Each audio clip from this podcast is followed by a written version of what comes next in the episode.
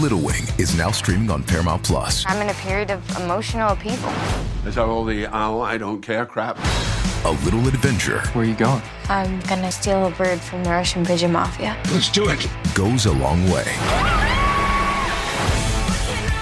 Starring Brooklynn Prince with Kelly Reilly and Brian Cox. Life can hurt, but life is sweet. Little Wing, rated PG 13, may be inappropriate for children under 13. Now streaming exclusively on Paramount Plus. This episode is brought to you by Paramount Plus. Get in, loser! Mean Girls is now streaming on Paramount Plus. Join Cady Heron as she meets the plastics in Tina Fey's new twist on the modern classic. Get ready for more of the rumors, backstabbing, and jokes you loved from the original movie with some fetch surprises. Rated PG 13. Wear pink and head to ParamountPlus.com to try it free.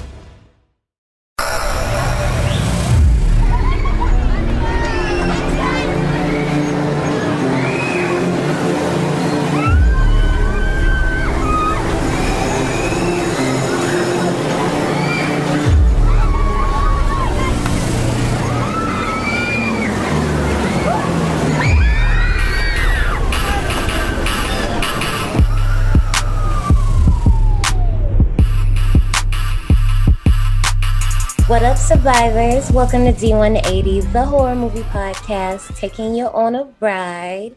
Thanks for linking up with us. I am AJ. And I'm Janae. Camp 180 is coming to a close this week. It's time for something new. Just closing it for this season. It's about to be August. If y'all want to know what that August theme is going to be, y'all can just stick around to the end. Or you could go visit our IG page at D180 Podcast and you can go see the new theme for yourself. This week, we're going to be talking Friday the 13th, the original camp slasher. The thing about this movie is usually when you say Friday the 13th, instantly you're thinking Jason Voorhees, but um, Not this one. not at all. But before we tell you what the real tea is with that, if you don't know, you need to go find out first because I'm gonna let y'all know this movie came out in 1980. So at this point, I mean, you should have seen it. Like, you know. Park recommendations. If y'all feeling Friday the 13th, then you should definitely go see Friday the 13th, part two. It picks up right after this happens. So, boom, there you go. My second recommendation would be Black Christmas 1974. Did you get a chance to see that? We were supposed to do that back when, but we didn't. Did you watch Yeah? I didn't end up watching it.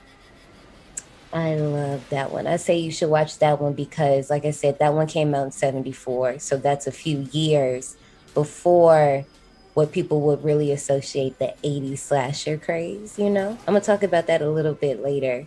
But, you know, do you remember your first time seeing this? Yeah. For this, I have a confession to make. this was actually my first time ever seeing this movie. It had been spoiled for me already years ago, so I just never saw the point of watching it. And even talking to my mother the other day, I was like, "Hey, mom, let's watch Friday the Thirteenth tonight." And she was like, "For what?"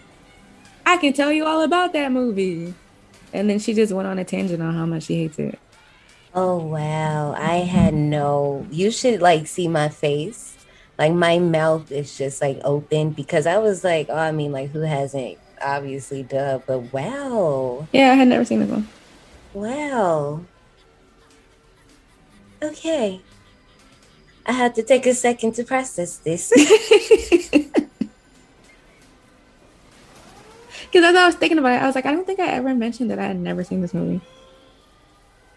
And it's because I had already knew the ending.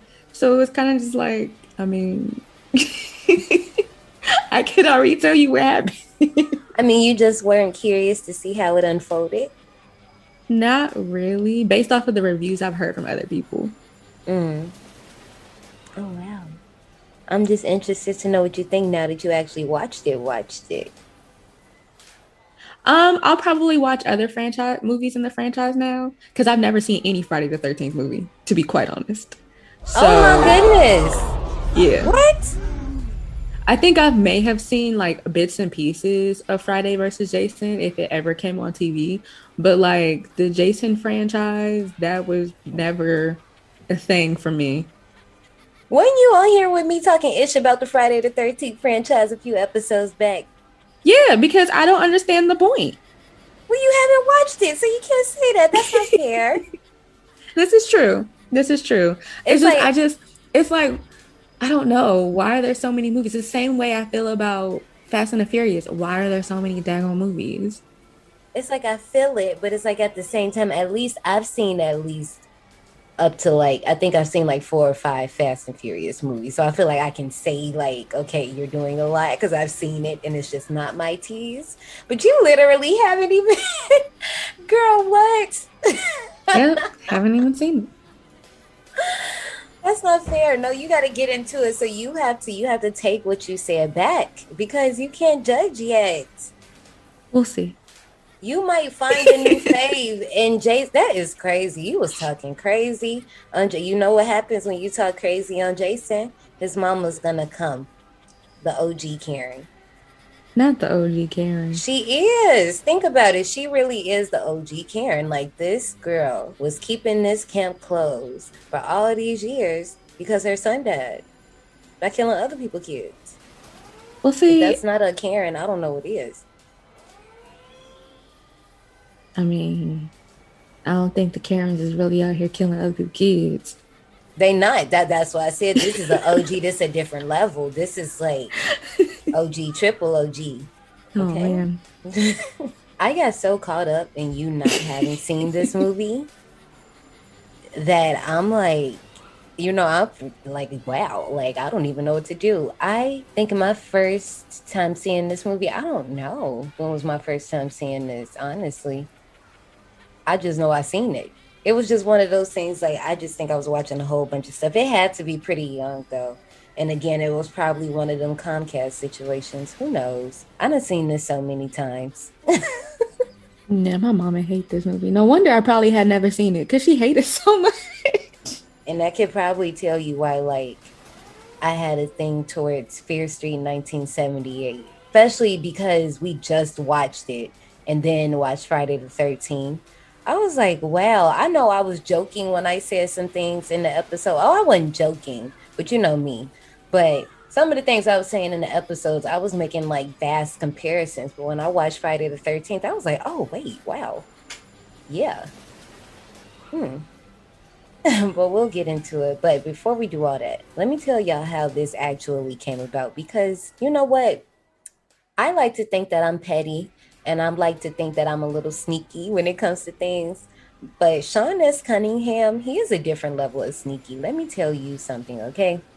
So Friday the 13th, it wasn't the first to really do what it does, you know, talking about the whole trope of a group of teens being stalked and getting killed. No, obviously it wasn't the first. But because of how popular it would become, it did kind of like put on camp slashers, you know. So kind of think of it like a Mount Rushmore of slasher movie settings. So you got like suburban neighborhoods, high schools, college, and now you got a campground, right? So boom, put that on the map. So in the early 70s, remember we were just talking about Black Christmas.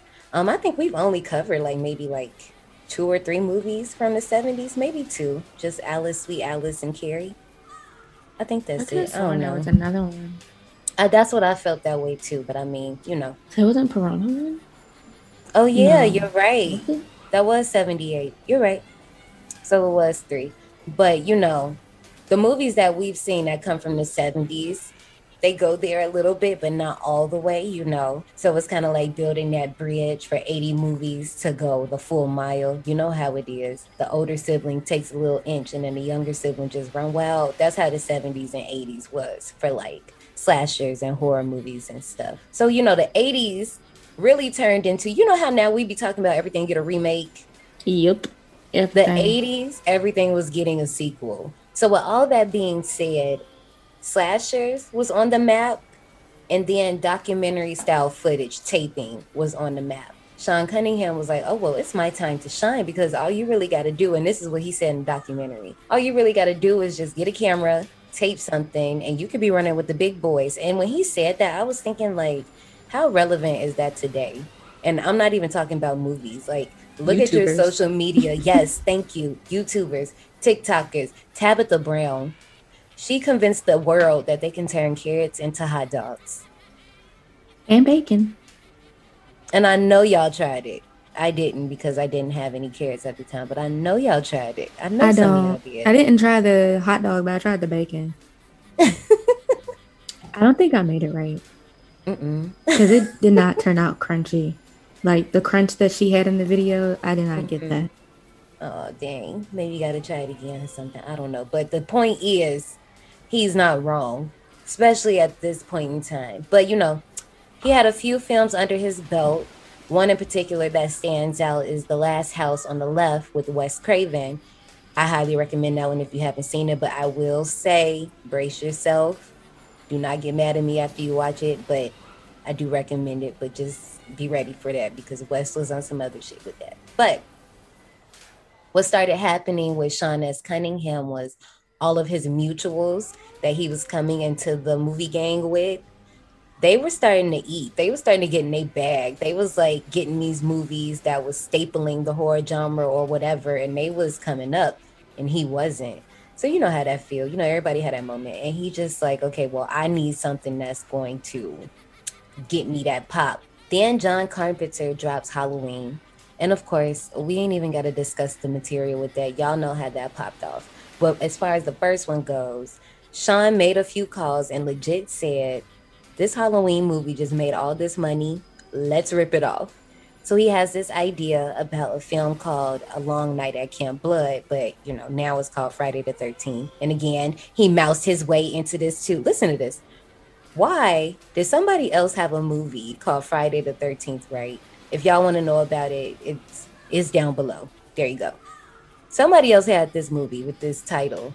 He went and made a poster with the Friday the 13th logo, a little 3D one, put it out there. People was interested in it. Then he went like to like the copyright people to have it copywritten. That's how he was able to get the name before the movie that was already like in production was able to get it because they didn't even want to like battle with copyright issues. They ain't really That's had shady. money, ain't it? That Friday the Thirteenth movie, they called it Friday the Thirteenth, The Orphan, so it can like you know have a little different. But then Friday the Thirteenth ended up doing what it did, and they just renamed it to The Orphan, but not to be confused with Orphan 2009. So it's like now you got another problem because if I say Orphan, we think thinking Esther. Yeah. It's like, damn, why you have to screw them like that? That's messed up. So then you got Victor Miller, who's like the writer, right? And when he wrote the story, he said he was kind of inspired by Psycho, and you pr- can see it pretty much. It's basically Psycho flipped. Instead of the son, it's the mom. And Yeah. instead of the mom, it's the son. And it's very evident. You can see it. But let me tell you something else. Do you know he is very upset that this franchise is even a thing? I'm not surprised. I am not surprised. Why is he upset? because he says like okay first of all i wrote jason to be a victim how did y'all take him from being a victim to being this super machine murderer That makes sense because I don't even understand because I know how like all the movies play out for the most part. So I agree with the writer. For now. you know it's like i mean it's like okay when you watch the movies obviously when it comes to jason you know i can appreciate him for what he is now but when you think about it well i mean i guess the movie ends and it just would have been a one-off movie but that is kind of messed up if it just would have been that and just a mom geeking about her son Right. Poor thing. I like but on the flip side we did get jason out the deal though so And I have a knife. mm-mm. Wait, no. Take that back. I have a mask. There we go. Wrong person. not you mixing up people because I was just in my office and I saw the knife. but it's the wrong thing. I'm talking about my mask. I have a mask. I'm gonna hang it on the wall.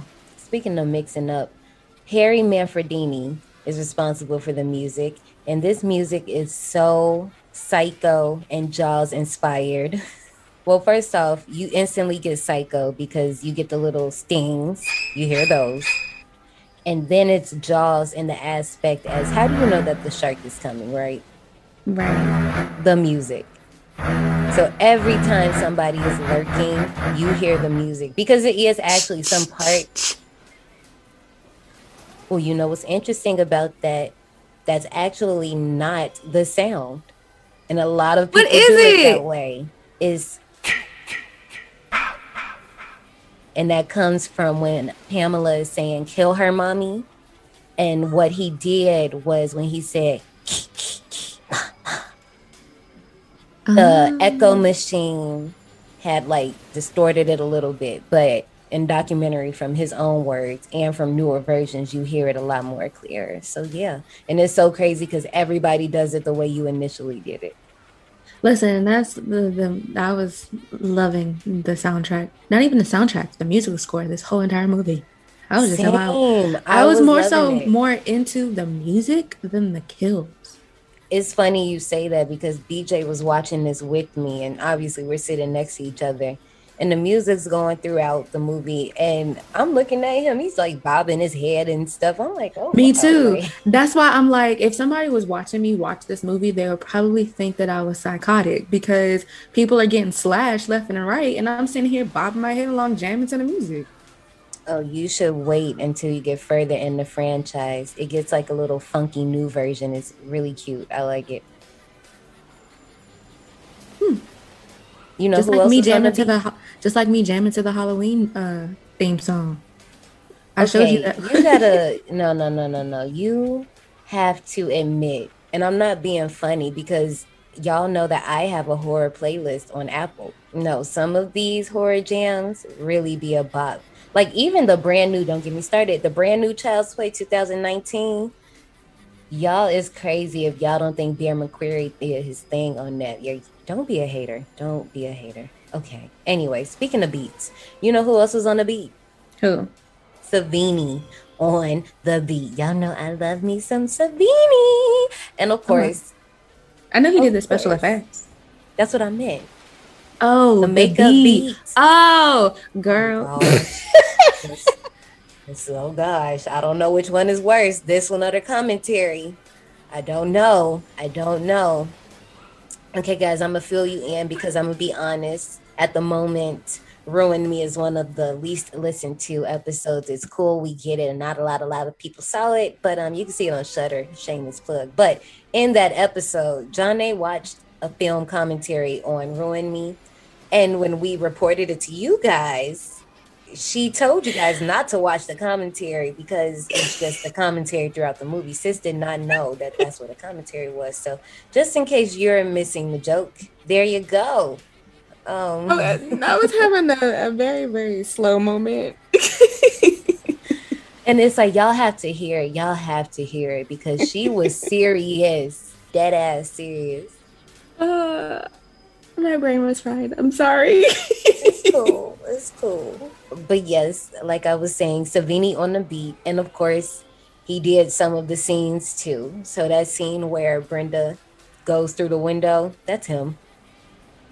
Oh, wow. And then, of course, the very end kill that I'll just briefly glaze over. He swings the axe, but it's his assistant's hands. It's not their hands. I'll get into it when we get there. Wait. Okay. You get what I'm saying? Yeah. Yeah, I I'll had to think explain about part- it. Mhm. I love it. We love it. I just, you know, if getting it done yourself as a person, it's Savini. By the way, he also hosts this documentary called His Name Was Jason. It's like the 30 years of Friday the 13th. That documentary is also linked below for you. Enjoy that. Y'all know we just be hooking y'all up in the park. Y'all be getting all types of goodies in y'all little bags. Hmm. The last scene, speaking of things that were influenced by Savini, him, they wasn't gonna even do that very, very last scene with Alice in the boat in the canoe. And you wanna know why? Why? Savini saw Carrie and said the ending of Carrie just shook him to his core that he was like, we should do this. The power that Carrietta White holds again. Again. I keep telling y'all stop playing with Carrietta White. She is the moment. I keep telling y'all stop playing with her. Stop. Stop. Speaking of, why in my research did I come across this like comic fanfic of like Jason? He's a camp counselor at Crystal Lake. And he wears these short shorts, right? But it's like a comic strip. But in one of the comic strips, he's actually taking Carrie to the prom, and Pamela and Margaret White meet each other, and girl, girl Wow. it's everything you think it will be. I'm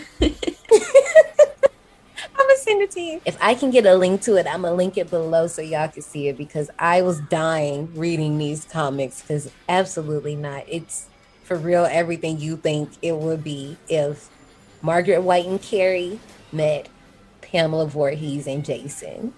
Wow. But not only that, Savini was going around influencing a lot of stuff, right? The look of Jason, like the look of baby Jason, like in the water, was him based off of somebody that he knew around town. And I know, right? That's kind of mean. Because even the name of Jason, Jason was originally supposed to be Josh. And it was this kid that, um, I don't know if like Cunningham or Miller, one of them knew a kid named Josh. But then one of them knew a kid that was a little more meaner named Jason. And then one of their college roommates had the last name Voorhees. I'm like, y'all just name and build a name? Which I mean is essentially what you do. But Yeah. I know a lot of people do the whole building name thing. honestly, I mean, that is what you do, but it's just crazy to see where the names come from. And we'll come across that a lot. I know a few people are probably listening to us now commenting on other directors that did the same thing, but you know, it's still just like, well, dang, like, wow. You know who else wasn't too impressed by this? Who? Betsy Palmer, who plays Pamela Voorhees. Why? They showed her. I'm about to get all up into her. Was it because like they uh, did a close up on her teeth? Well, no, no, no, no, no. She was shown a picture of Jason, like little kid Jason, and she was like, "Who is this?" He was like, "That's your son." She was like, "Oh, well, why does he look so strange?" And they explained to her that he was a mongoloid. She was like, "That wasn't in the script."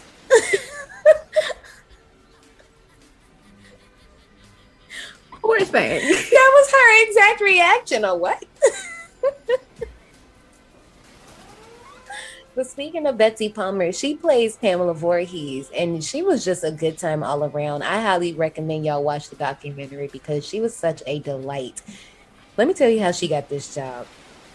She had a new car. Well, she didn't have a new car. She had a car. It broke down literally the week before this script landed in her lap she pooped all on this script. She was like, What is this garbage? Like, why would you send me this? Have you seen my track sheet? Like, have you seen the acting that I've done? Why do you think I would do this?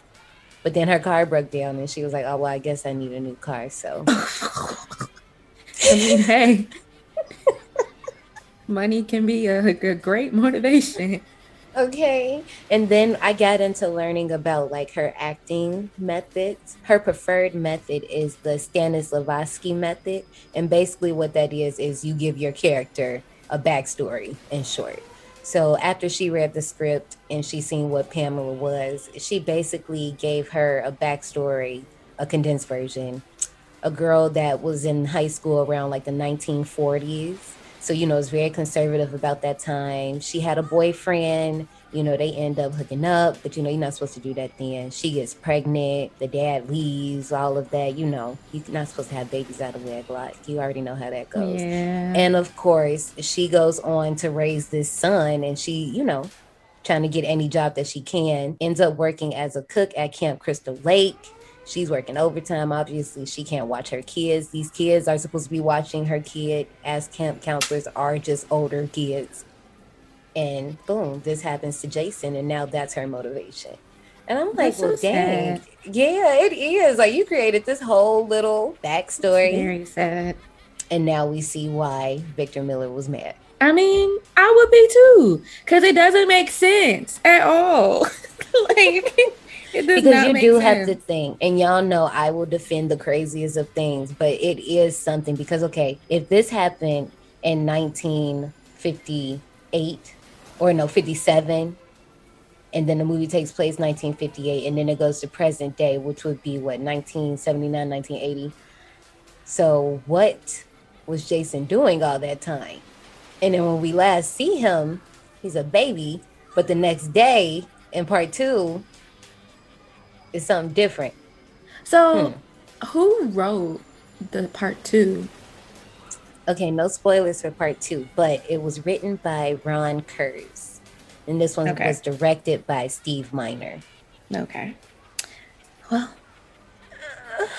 I mean, this happens all the time in horror. It's so many properties that get taken over by other people, and then you're you'll see like sometimes it works, sometimes it don't work. Yeah. I mean, shoot, Jason gets a lot of money. And I'm not saying this didn't work, survivors. That's not what I'm saying. I'm just saying in some instances, it just turns out to be something that maybe wasn't the original plan. But like, isn't there another Jason coming out this year? okay, so from what I know, there's a lot of legal issues with Jason. And that's the holdup on a new movie coming out because they can't figure out who actually owns the rights. And that was another reason why Freddy versus Jason took so freaking long to come out. Yeah, because I was looking um, on YouTube to find the original trailer because the trailer that was on Amazon was like a new remastered trailer. And I'm like, no, Right. where's the original? So when I was looking for the original, I saw that there was a, a sneak peek or a trailer for the version that was supposed to come out this year. And I'm like, there's another one coming out? No, I don't think so. People would be losing their minds if it was. I don't think so. I'm just confused. Survivors, let us know. If y'all know something, y'all can let us know on our Twitter. But as far as I know, I don't think there is. But back into the cast. Adrienne King, she plays Alice Hardy. Um, apparently some tea on the set for you. Um, a very much married Sean Cunningham was a little sweet on Miss Adrienne here. I heard there was some special treatment going on on the set. Um, people was noticing. I'm like, er, okay. Yikes. I know, right? But then also after the movie, she like blew up, right? And ended up having a stalker problem. So much so that she like low key like pulled out of the whole entire thing because it ended up in a confrontation at gunpoint. Because the stalker like so the stalker like befriended her and she had no idea like she was befriending the stalker. So That's the stalker knew where she lived. Ain't that crazy? But in recent days, like you know, um, the last few documentaries that I mentioned, she's in them. So she started like, you know, reappearing and surfacing. So that's good. That is so scary. That is, I can't, I don't even. Um, oh my gosh. Like that reminds me of this video. Dad, did you see the video I sent you? Yeah. Of the guy at the door the doorbell? yeah. A few people sent me that. And I was Oh like, God. if you guys don't know what we're talking about, there's a video caught by Ring Alarm where a Caucasian male comes up to someone's door and he's like banging on the door and he just keeps repeating, Are you sure? And then there was something else. Just come outside. Are you sure? I just want to talk. Are you sure? Yeah, he was like, yeah, that's what he was like. Are you sure? I just want to ask you a question. Yeah. And Are you sure? So the husband, so the girl, she's inside, she's hiding, you know, final girl shit. And then the husband, he's on the ring alarm. And you know how this is the thing I don't like about Ring. Ring takes so long to connect. It You know does. It takes so Oh my God. long to connect that I hate it. Like by the time you get on there and you're able to press a button, a mic, like anything could have happened. So the husband, he gets on the ring and is like asking the dude why he's here. And the dude's like, I'm just knocking on the door. I'm trying to talk to the girl on the other side of this door because I want to rape her and kill her. Legit says that out of his mouth. And I'm just watching through my phone, like, Scared for her. And he knocks on the door again. Are you sure? I just want to ask you a question. At this point, the husband like trying to get him off the porch. Like the husband, I don't know where the husband was. I think he was at work or he was like out. And the guy leaves, but I'm still just like, no, Still talking to, go. himself. Yeah, still talking. It's multiple cars passing by, but of course you would never know. You just see somebody standing at the door. You don't know what they're doing. You know? Woo! No. Mm-mm. Mm-mm. Mm-mm. I, whew, that was scary. I did not like that. And that's what that's her that actress having a stalker just reminded me of. Woo! Okay, let's move past this. So sorry. Laurie Bartram, she plays Brenda. Rest in peace. Baby Kevin Bacon as Jack Burrell. He's adorable in this movie. Yes, a young Kevin Bacon is so cute. So he was cool with Mark Nelson, who plays Ned, and Jeannine Taylor. And let me tell you something. Ned low key stamped the goofy friend trope. Note I said stamped, not started. Of course, he didn't start it, but a lot of the like goofy friend that gets killed or that be playing too much and you probably think it's them started from him. Oh wow. Yeah. So once you get to see a little more of this franchise, you'll see it be in a few more characters in the installments, and then you'll start recognizing it in other places. Jeannine Taylor, who plays Marcy, this is who I was talking about. Joan reminded me of in Fear Street. Harry Crosby plays Bill, and then Robbie Morgan plays Annie, our fake final girl, a la Marion Crane Psycho and a la Scream, Drew Barrymore. Walter Gorney, Crazy Ralph, rest in peace. And then Peter Brouwer as Steve Christie, the owner of Camp Crystal Lake. You know what? Speaking of Fear Street, I'm gonna just say this and I'm gonna be done, y'all. Watching this movie and this actually being like in the 80s, in the 70s, you know, and then watching movies made today that are supposed to be back in time, it really oh, they- is different. Yeah, because all they really do is they try to change like the the the light filter to make it look like it's old, and then maybe changed up some type of some, the clothing somewhat, and then they just happen to film a location that has you know old timey cars or whatever. Because you know, a lot of people love old cars, um, but it's really just a lighting change versus well, actually watching an older movie, and it's like wow, the quality was just what it was.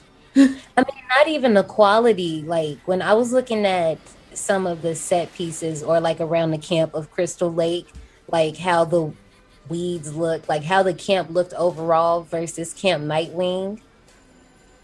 And obviously, like we said, this is in the 80s. So, you know. And you this is have- actually at a camp. I don't Mhm. think Camp Nightwing was at a camp. It was at a state park. Which is i mean you know you get the feel but it's not authentic and because Yeah. i was like looking at their cabins and like the cabins are like green you know and i mean i'm not saying like brown is the incorrect color but it's just crazy to see what things really are versus what we start to interpret them as now That's true. i got something for you you ready to go to the queue line Uh oh. don't be scared okay y'all listen we'll be right back okay Howdy, survivors. Please keep your tips and limbs inside the vehicle and remain seated at all times. Hang on to your personal belongings, especially your minds and spines. Cause this here's a wild ride. So, since this is our first Friday the 13th movie, I figured it'd just be fitting to figure out, you know, if you would survive a night at Camp Crystal Lake.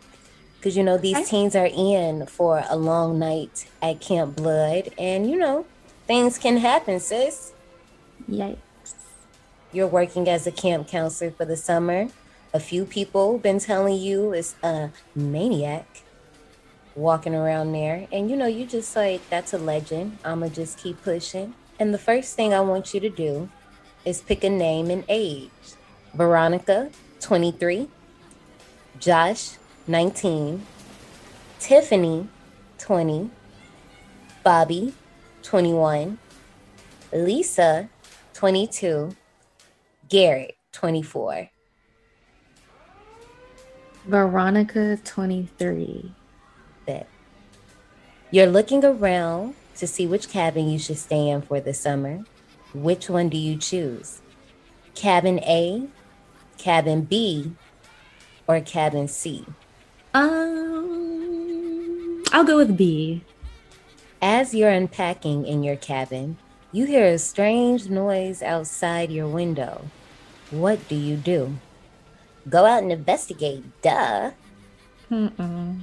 Pretend you didn't hear it and continue unpacking. Open the window and ask, Is anyone there? Mm-mm. Those are the only 3 Mm-hmm. Oh, I'm staying inside and act like I ain't hear shit.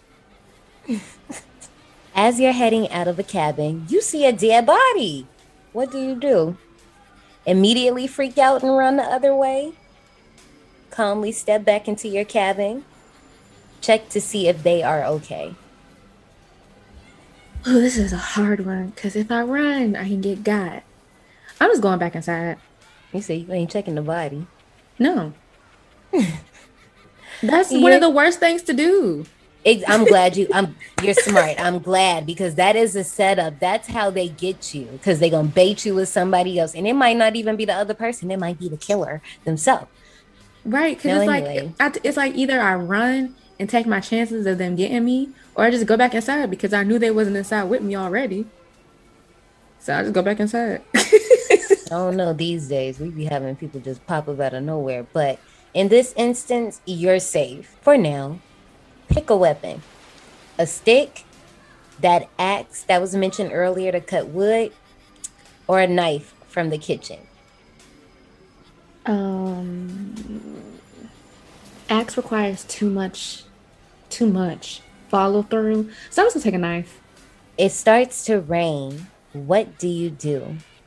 Two options run to the nearest cabin until it stops, hide under a tree.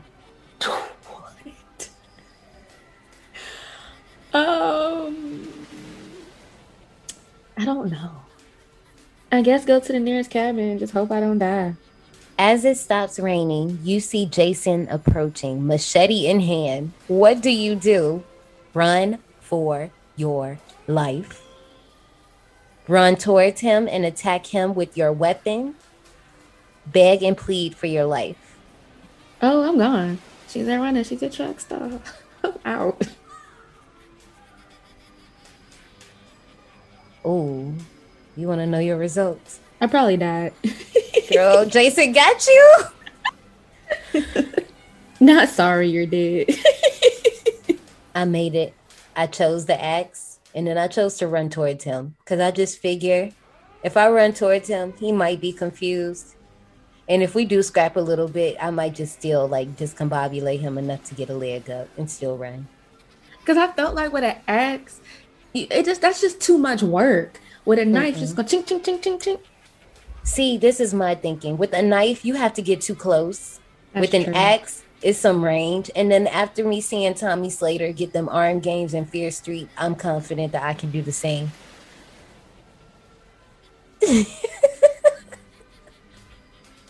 I am not gonna shut up about Fear Street like until October. I can feel it. I am like it has taken over me and I'm fine with it. But you know what, y'all? Just hold on tight because when we come back, we're gonna be talking about 1980s Friday the 13th.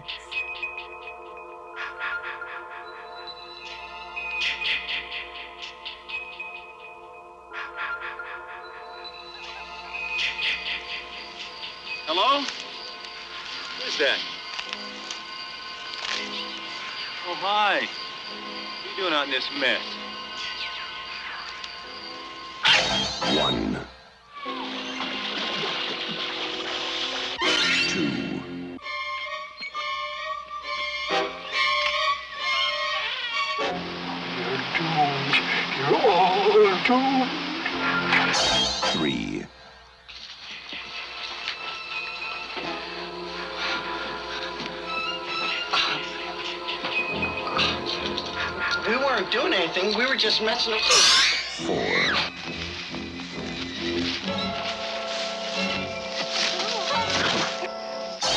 Five. Six.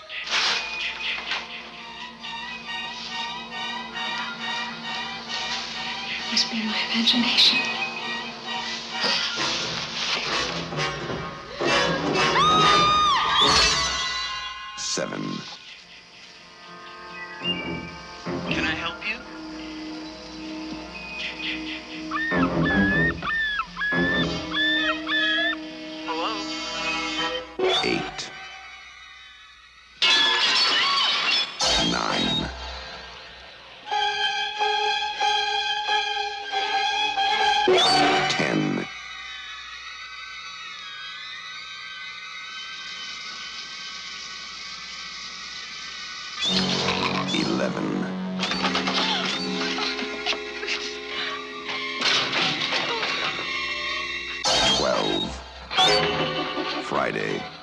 The 13th. You may only see it once, but that will be enough.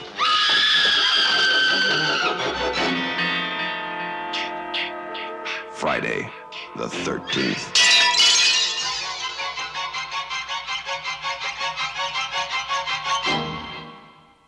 You know what? I think this trailer, and I could just be talking mess, but maybe one of the first trailers or one of the older ones that literally, oh, no, no, no, I'm lying. I'm lying.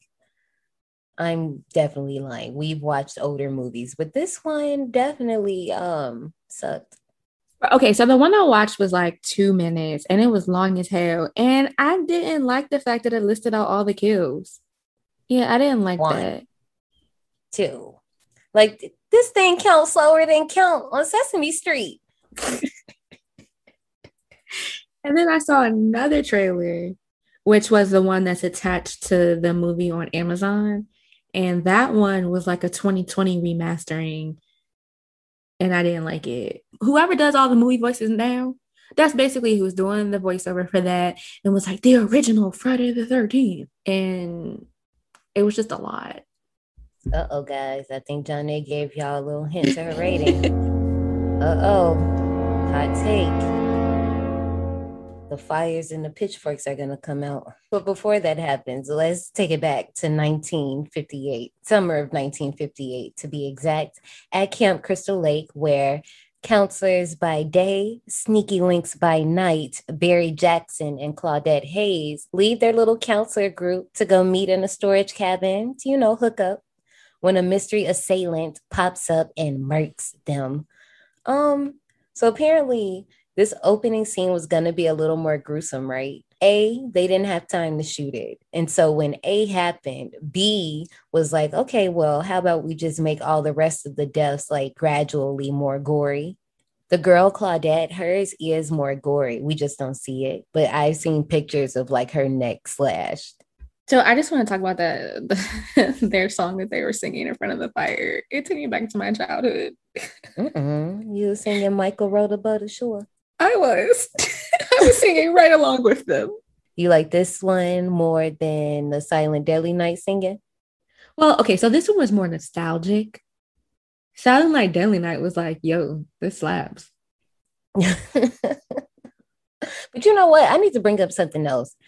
When they get caught, it kind of tips you off a little bit because it got to be somebody they know by the way they react. Right. You know what I'm saying? Because I feel like if it wasn't somebody you knew, they might react a little bit different. They were like, "Oh, we weren't doing nothing. We was just uh, yeah." Because I'm telling you, if it was somebody I wouldn't, I'm telling you, if it's somebody that I didn't know, mm that's not the reaction we giving. But anyway, 21 years later, new camp counselor Annie Phillips is given a lift and an earful on the way to the newly reopened Camp Crystal Lake by Enos, a truck driver. So he goes on to tell her that, like, yeah, a little boy got drowned there, then two kids got killed the next year. And then you know what? It's just been crazy ever since. But let me stop. Why is it that when she walks in the store and all of the older people just uh, look at her and she says where she's going, why doesn't anybody say anything? They're just like, oh, you're going there? You don't know? Like, da, da, da. well, apparently, no, she don't know. Why did you say something? And then Enos is so rude. He's just like, you're a dumb kid. Like, why would you work there? But, the, eh, hey, but you're the one giving her a lift towards there. I don't get it. I mean, she ain't believe him no way. Okay, he ain't have to insult her like that. like Jesus. So, already at the camp are counselors Ned, Jack, Bill, Marcy, Brenda, and Alice, also working for the owner, Steve Christie.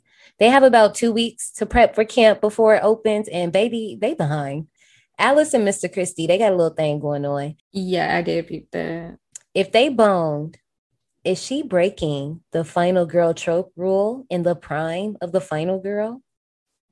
And she smokes too. Don't forget later on in the movie, she definitely hit the B. Uh, well, she ain't die. But she we breaks don't know all she those actually, rules. We don't know she actually had sex with him.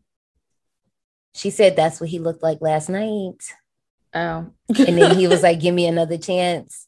I think that tells us, I feel like final girls wasn't like breaking the rules of the traditional final girl till about maybe like early 2000s maybe or maybe i could be lying but all, a lot of our final girls they were basically pure and clean you know what i'm saying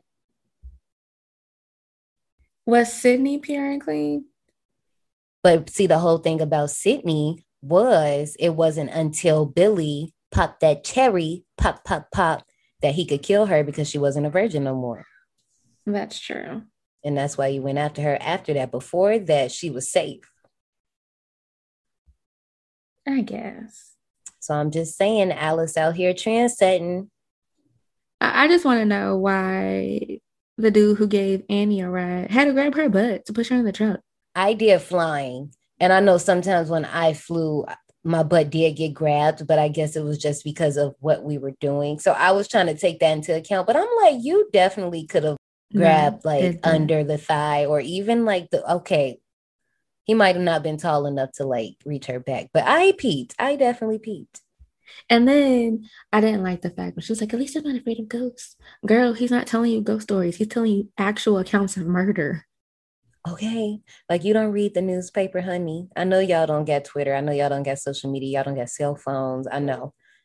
Girl, you ain't read none of this. Child. Watch the end of the day. During them setting up, signs of a thunderstorm starts rolling in, and Mr. Christie leaves to go get some extra stock supplies. You know, just in case it's an emergency. Can never be too sure. Then Annie, remember, we just we really just got finished talking about her. She got dropped off at a cemetery, right? She hitches another ride, but this literally goes all the way left because when she gets in, she's just talking to the per first of all, I was dead when she was like, Well, when you had a dream as long as I've had, I'm like, sis, you're like 20. I What you mean, about? you gotta think like if this this I think this was filmed in what like 79. yeah. So like in the late 70s, people were still um not really going to college yet and like coming right out of high school and picking their career. So You're right. I feel like see now we don't really be caring that early don't. about what we want to do with our life, but I feel like they had to think about it earlier than what we did. Cause you still we still had college to cushion it. So a You lot right. of yeah, a lot of them didn't go to college, just like high school, real world. You're right. Did you peep that the Jeep that picked up Annie is the same one that um Mr. Christie left in? Yes.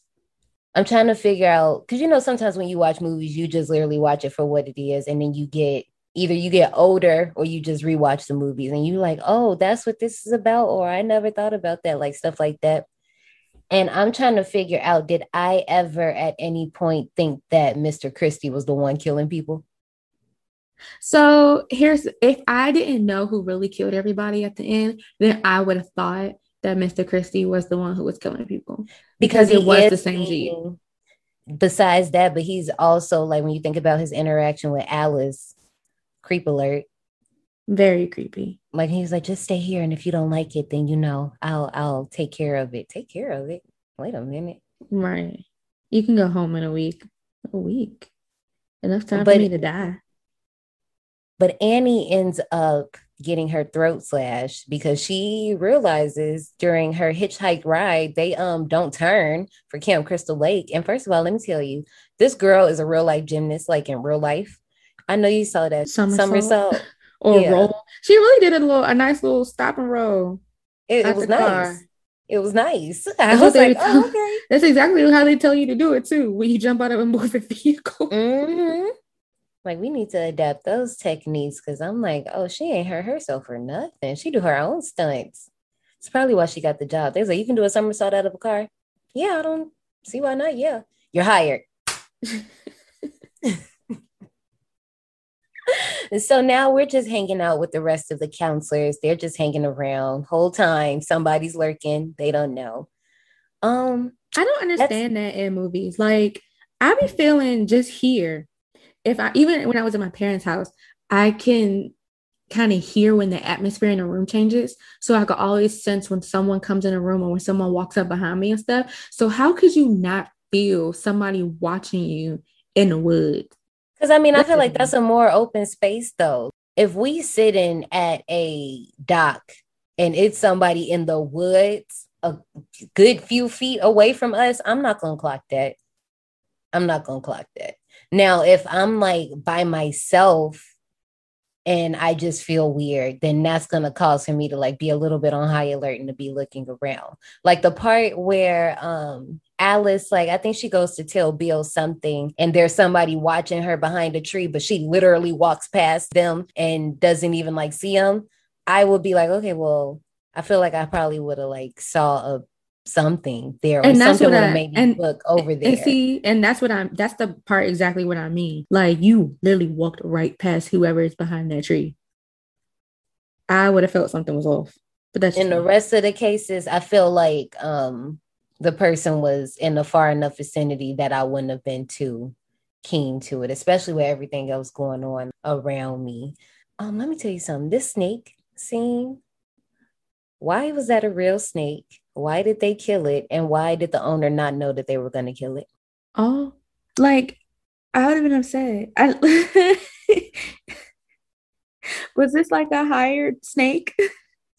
I don't know what the actual story is, but apparently it had to be. They had this kid come in, or not a kid, but they had somebody come in who had this snake. And I guess they like told them, like, you know, we're gonna like have it do what it do. And they for real killed it. And I don't know if he was supposed to kill it for real. I don't, I just why y'all didn't tell that man y'all was gonna kill his snake? That's so messed up. I would never want to work with any horror production, please people ever, ever again. again ever again. Like y'all don't know how long he had that snake. He might have had that snake as a baby. Somebody important might have gave him that snake. Oh, the trauma. Oh wow. wow. That would have scarred me for life. You killed my. It, what if that was their pet? Like you killed my pet. They were the worst snake killers ever. Brenda was just smacking the pillow on the ground. Everybody else was just freaking out. I'm like, y'all are not helping. Falling all over the place. Right. Like y'all just not okay. If because I would have been on top of something and just pointing. That would have been my role. Just terrible. oh no, no, no, no. You want to know what's terrible? Ned out here appropriating cultures. I was like, but at the same time, I'm kind of having like an identity crisis, and I don't even think it's an identity crisis. It's not. I'm being dramatic, but it's like, dang, is that what I was looking like a few years ago? Probably. Probably. It's okay. It's fine. It's whatever. It was a moment and I had fun, but it's okay. um, you know what's not okay? the messenger of God. I just want to say that he'd be moving it on his bike. I guess drugs would do it to you. First of all, how did you? You were just at the the little convenience store that we saw Annie at. How did you get to Crystal Lake that quick? Maybe he hitched a ride with the killer. What if that was really a thing? Because obviously, Crazy Ralph is supposed to be a red herring and the harbinger, but probably. But that's why I said either he had to be pushing it on that bike because you biked a mighty far far away. but either that didn't break a sweat or nothing, right?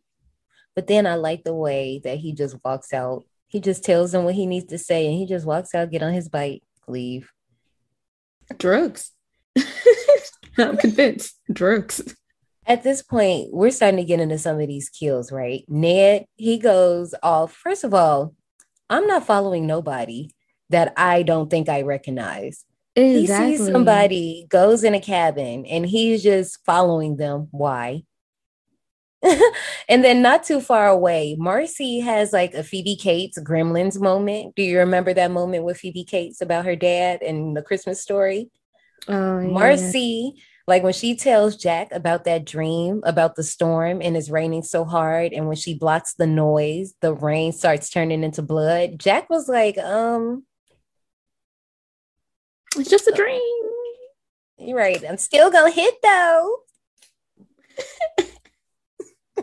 Because he does. Niggas. The whole time, Ned is on the bunk on top of them. His throat is slit. They don't know. I thought that Yeah. was so wild.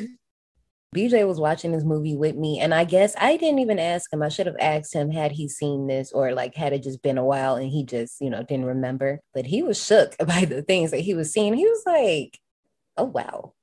I was like, yeah, they're real out here. It's kind of scary. You know what else is scary? Marcy going to the bathroom and Jack not going because, sir, you should have went too. Everybody should pee after. Just saying.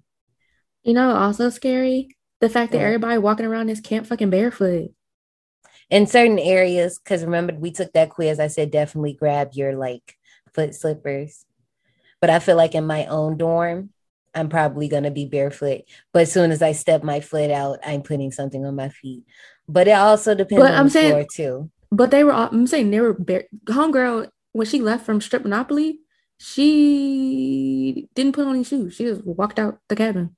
she didn't but no i was just talking about me personally because i was trying to be real and think like how often would i be barefoot but i have socks on now and i have socks on all the time when i'm in the house so i guess that's not barefoot so i guess that's different Yeah, I normally have on slippers. I, it's rare that I'll walk across my floor barefoot.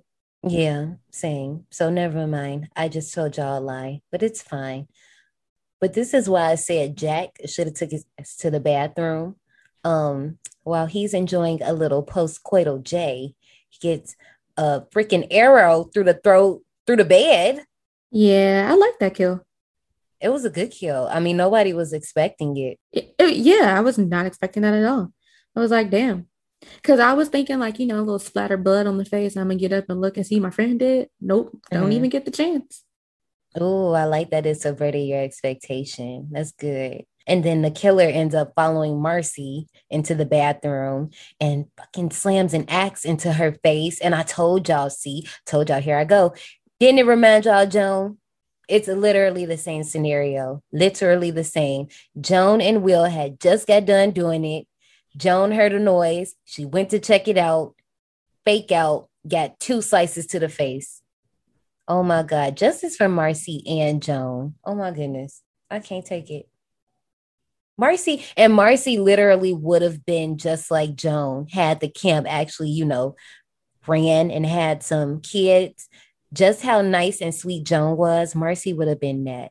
And that is so sad that her light had to be dimmed like that. Sorry. I know I really be taking these characters. back. You do.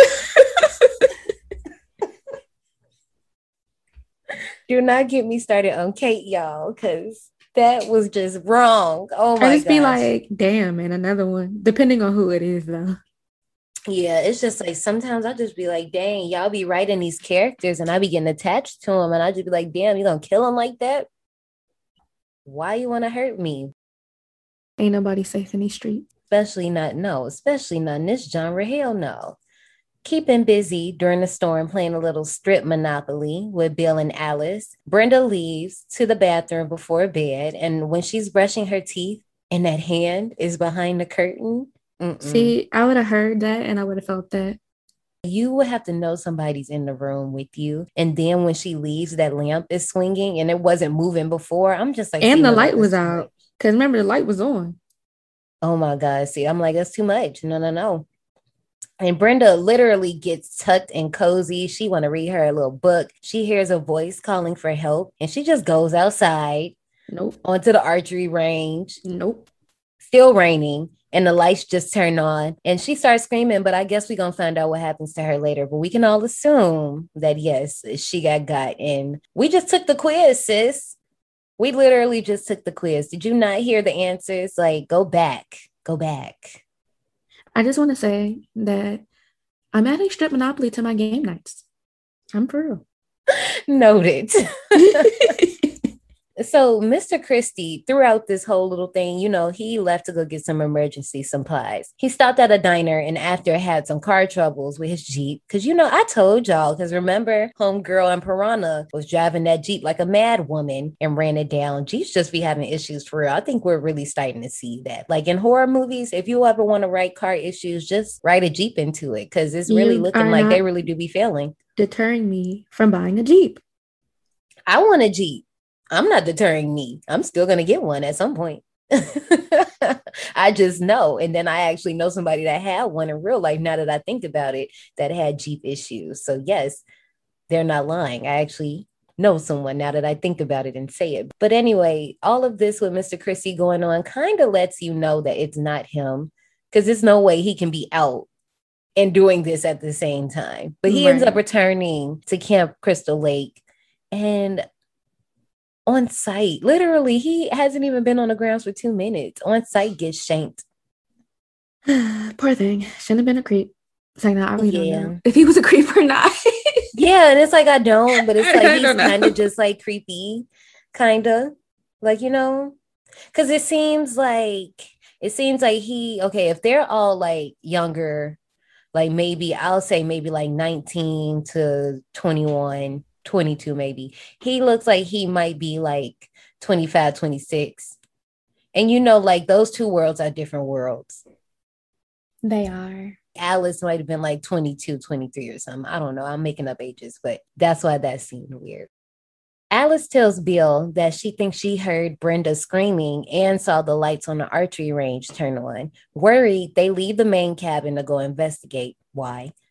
They end up finding an axe in Brenda's bed the phones disconnected, and Ned's truck not working. Everything that can go left did. And then the power goes out. Perfect. Bill goes to check on the generator. He been gone for a grip. Where is Bill? Alice goes to look for him. Why? Doesn't find him, but girl closes the door and Bill is pinned up to the door with arrows all up in his body. Sorry, Bill. I would have been out. Don't ask me where, but I just would have had to go. I mean, she goes to the main cabin and, you know, she starts like, she is pretty resourceful. I have to give her that because when she started tying up the door and barricading it, sure, you're doing something. You're doing something. Closing the windows, like arming herself. Yes. Then Brenda's freaking body comes through the window. Oh, hell. Oh, no it's too much. And then like a vehicle pulls up. She think it's Steve because again, remember y'all, it's the same Jeep. And instead, she's greeted by Mrs. Voorhees, a nice older woman who claims to be an old friend of the Christies. She used to be the cook at the campground. And she reveals that her son, Jason, was the young boy who drowned in 1957. She comes in, she sees Brenda's body on the floor, and she's just like all calm. But then this mofo just switched and starts blaming his death on the camp counselors who were supposed to be watching him. Because, you know, Jason wasn't a good swimmer like Kenny over at Camp Arawak. The camp counselors wasn't watching, they was doing it. And she reveals herself to be the killer. And then she just straight up goes after Alice. She don't even give Alice a second to register what just happened. See, once she started talking crazy, I would have hopped right in that open truck. She could have, but I think Alice was really just trying to. Because I think the last time I watched this franchise was 2018, maybe.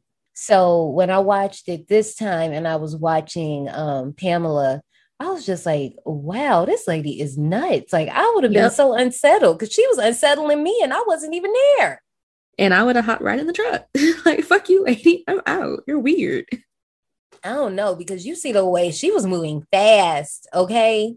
She, people be saying, so you want me to believe that this lady was the one killing these people, throwing people bodies through windows, pinning them up to such and such. I'm like, y'all got to stop doubting the strength of a woman.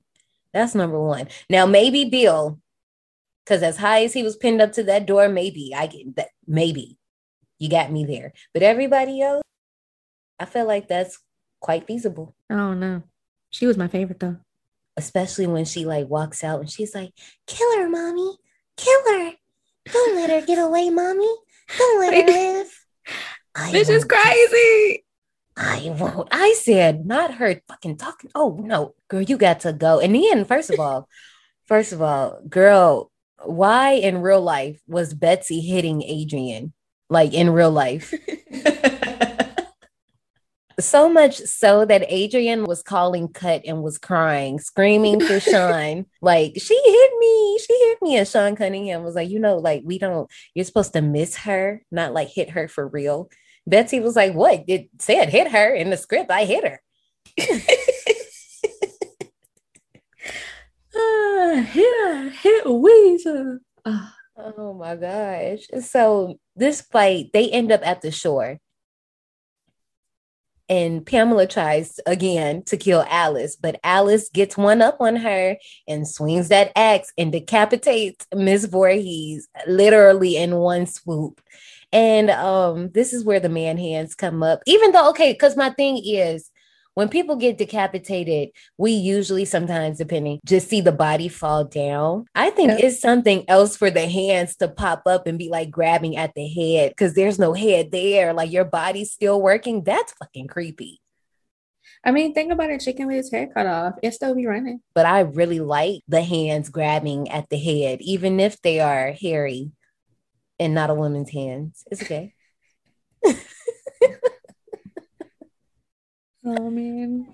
I under okay. So I understand at this point Alice is so discombobulated, but I want to know like why was getting in the canoe and just hanging out in the lake the best option? I don't know. That confused me. I would have went back to that truck and got the fuck out of there. First, I was like, okay, maybe you don't know if there are more killers, but I'm like, girl, that car was still running too. The car was, was still on during all of this. So she wakes up in the morning, the police arrive, it's all good. The music is letting us know it's all good. As soon as she wake up and see the police, why does a deformed, decomposed Jason just hop out the woodwork of the water and snatch her ass in the water? But then we don't even know if that's real because when she wakes up in the hospital, they like, "What little boy is you talking about? Like, ain't no little boy." Right. Maybe he's still there. I'm like, girl, look, you better just be happy you here. Okay. I don't even think you need to worry about it at this point. I mean, I know we see the ripples in the water and now we know what we know today, but sis, leave it alone. And that was a Friday the 13th. Gowns, beautiful gowns. Ooh. I'm kidding. I'm kidding. I'm kidding. Ooh. And that wasn't even a ooh for me. That was from the survivor. That was for them because I'm just like, oh, ooh, ooh, you know, they don't play. They don't play with you. China. You better stop playing with them. All right, so you better stop playing with them. My favorite thing about this movie was the music. Like, I love the music, love the opening credits, and I loved Pamela. Like, she was lit, mm-hmm. but the mm-hmm. rest of the movie it was kind of boring. And I feel like I, I, felt that way because I already knew the ending. Mm-hmm but I liked all the special effects. This movie is all there's another one that's always been there for me. So seeing it now and I know it, it's just like if I haven't seen it in a while, sometimes it can surprise me because I'm like, oh, I forget this happens. Or um, if I have seen it recently, I guess I'm just enjoying it for the ride. So it's always a cool one for me, you know. And I think another thing for me is that I like actually seeing kills and not like seeing the after effect of the kill. So that's why I like Kevin Bacon's because it's okay, I'm actually seeing you slice something in his neck. And like the axe scene, it was like, okay, you see it after she gets the axe to the face. So yeah, more, I mean, I'm you got to give them credit. It is the 80s, so it's not like they had right. everything necessary. And this was at this time, this was top tier gore. Like this, you ain't getting this nowhere else we are in an era where we have gotten more and we're going back looking at where it started. So, you know, I want to see you die. I want to see you after you got the axe to the face. I want to see the axe and the guy swinging the axe into your face, like like Tommy. I want to see the moment of impact. I get I it. I mean, but that's why no, A for the 1500th time, you are on a horror podcast. No, like, what do you like, think we do here? My walls are thin. so I'm like, just listen to myself talk right now. And I'm like, I probably sound so psychotic to my neighbors right now.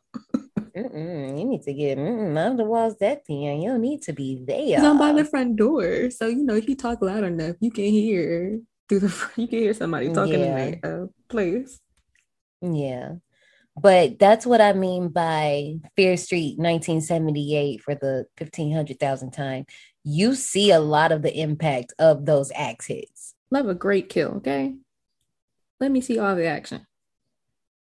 Yeah. So I just think it's a product of its time, to be very honest with you, though. But before we go to the souvenir shop, let's rate this first 6.4 out of 10 on IMDb, 64% on Rotten Tomatoes, and a 2 out of 5 on Real Views. What do you give Friday the 13th? I give it a 70. Okay, And y'all. see, Put the that's not as- away, y'all. It's not as bad as you guys thought it was. I Don't kill am me. telling you, I had look. It wasn't gonna be me because you know, like Don't kill I, me. Like I'm a, I'm cool with the Friday the Thirteenth, but I ain't gonna geek about it. But when we come to Freddy, you just better come correct. No, I'm just playing. I'm not gonna bully. I'm playing. I'm kidding. I don't believe you. Cause it's so funny, y'all. Cause I literally, I'm always, I'll be the one like, don't be gatekeeping, y'all. Let people like what they like. Soon as somebody say they don't like a movie, I think should be liked by everyone. I go ham. And, like, say you say you don't like Carrie, I will tear your head off. And that's exactly what happened in a clubhouse room this past week. What? It was me. What I do? Somebody mentioned something about Carrie, and you were like, "Uh, no." Oh yeah, no, not do not. Do not play with Carrie at a white. Like, do not play with her. It's other people I don't play about, but that one I really don't play about her. Like, don't do her. Ooh, child. Okay. Anyway, my rating for this movie. It's a good camp slasher. Um, the Friday the 13th franchise in general, even though I always poop on it for being nonsensical because it is, it's still a good time regardless. So I'm gonna go ahead and give it an 82. Okay. And now I can talk about all the stuff that's in the souvenir shop. Are you ready to bounce with me? I'm ready. I'm ready. It seems you survived. Well, before you go, join us in the souvenir shop. And what camp is this? Grand Crystal Lake, the little tour. Girl, I can't even pronounce the name. Um, but it's Camp Crystal Lake, like the real life camp that they shot the movie at.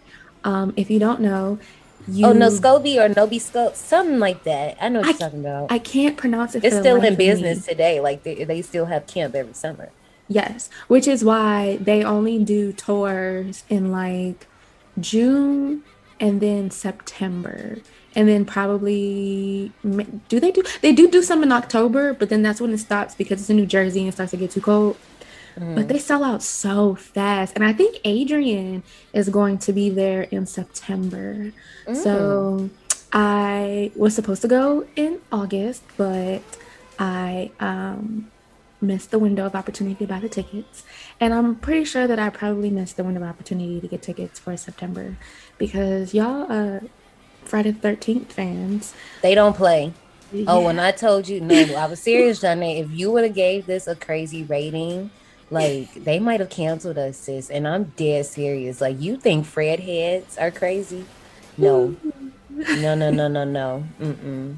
They gonna go ham for theirs, okay? Like I think I'm gonna let them handle that. Like So much- you wanted to see the Camp Crystal Lake sign as you roll up the pathway into the camp, you probably missed your window of opportunity because they took that sign away in August. So now it's probably going to be inside the museum now, but it's not going to be hanging anymore. They officially retired the sign. So I'm kind of sad about that, but you know. Right.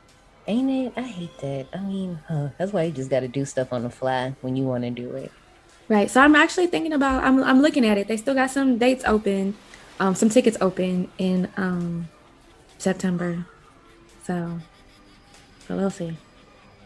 You know, a few seconds ago when you was talking about like how loyal these fans are, you can literally get Friday the 13th anything, and I mean anything. Shirts, pajamas, sweatpants, coffee mugs, masks, NECA toys, action figures. Johnny has the mask. Which I You got signed by CJ Graham. you can get different versions of the mask too because i don't know if you know this nay but jason literally has different hockey masks throughout different movies he doesn't even get the mask till the third movie but from the third movie Yeah. on there are different variations of the mask So I can't even tell you which variation I got, but I got it. Do signed. you have one that has like an axe cut at the top, like a chip piece? You know, that's a good question. I Go look at it. in front of me. One second. I'm gonna go grab my mask. So no, my mask does not have a chip in the top of it. So you got one of like the earlier ones. But as we go through the series, you'll see. And this one, it's one installment I'm excited for you to see because someone's in it, and you probably already know already, but someone's in it that you're gonna like freak out about. Oh, isn't that one of them? Then um, one of my boos from Supernatural. Nope. Oh, wasn't he in one of them? I mean, Jared Padalecki is in one, but that's not who I'm talking about. It's a earlier installment, and you're gonna just flip out. Before we wrap it up, I just want to talk about the cover art because this is another one I will always see in the video store. And what it is is literally an outline of a body. So off top, if you've never seen the movie, you're gonna think it's Jason or a guy, you know, typically associated with the male. But it's an outline of a body with a bloody knife, and then it's on the inside it's Camp Crystal Lake with like you know our prospective teens, and it's a really good poster for 1980. Like you recognize this anywhere. You ready for me to run these park announcements? Yes, ma'am. Ooh, if you stuck around to the very end, congrats, you real, and you get to find out what next month's theme is. Next month we are going back to school, not high school, because no thank you. But we're going back to college. It is ABC anything. back to college. Honestly, and I'm not holding you. I will go right back. And I would even go back to the school I went to, even though I Me swore up and down I would transfer. But it's cool. But this is ABC month, anything but college. If it's a horror movie and it's set in college, it ain't about to have nothing to do with college. And um survivors, y'all got a heads up on that.